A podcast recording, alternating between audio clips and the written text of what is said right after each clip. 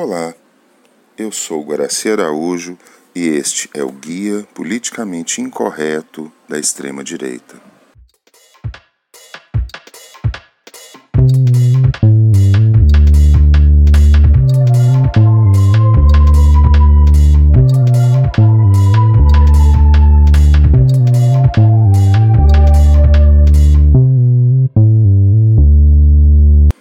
Neste episódio, nós falaremos um pouco de como se constituiu, no Brasil e também em nível mundial, um certo extrato de extremismo de direita que nós podemos chamar de ultradireita militarista. Esse tipo de extrema-direita é de importância vital para a gente entender o próprio processo que se deu no nosso país porque o atual ocupante da cadeira da presidência da República é um egresso desse extrato de ultradireitismo militarizado que a gente pode encontrar em vários países que sofreram é, ditaduras militares. E para contar essa história para vocês, eu queria falar de um livro que foi editado recentemente, chamado Método Jacarta, do jornalista norte-americano Vincent Bevins. Esse livro nos conta uma história assombrosa que liga o militarismo tal qual se expandiu na Indonésia, nesse país asiático, e como que isso é, terminou por influir na vida política brasileira no período do regime militar. É essa história que eu queria contar para vocês hoje. É, a Indonésia se tornou independente, ela era uma colônia holandesa, nos anos 40 do século XX. E na sua luta de independência, dois estratos foram decisivos: é, militares nacionalistas de direita e militantes de esquerda.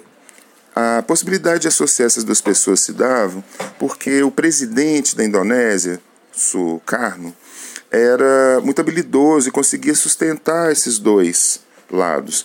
Mas o Sukarno, ele começou a tentar desenvolver uma influência fora da própria Indonésia em escala mundial, criando uma associação de países de terceiro mundo que não precisariam de ficar presos nem ao americanismo, nem ao socialismo, naquela época, né, vivenciava-se a Guerra Fria, o conflito frio entre Estados Unidos e União Soviética, e o Sukarno achava que o país dele e os países de terceiro mundo em geral fariam melhor se buscasse uma terceira via.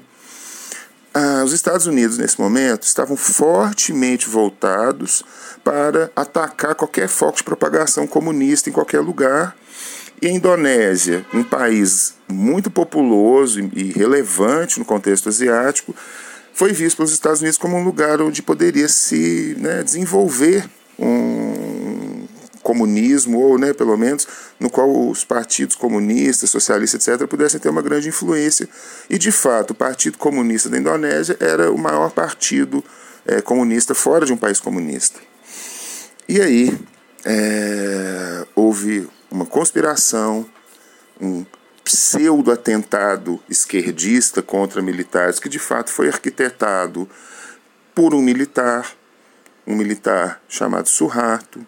Suharto é, chega ao poder a partir de um suposto levante que teria matado generais da Indonésia, mas que na verdade provavelmente foi conduzido pelo próprio Suharto.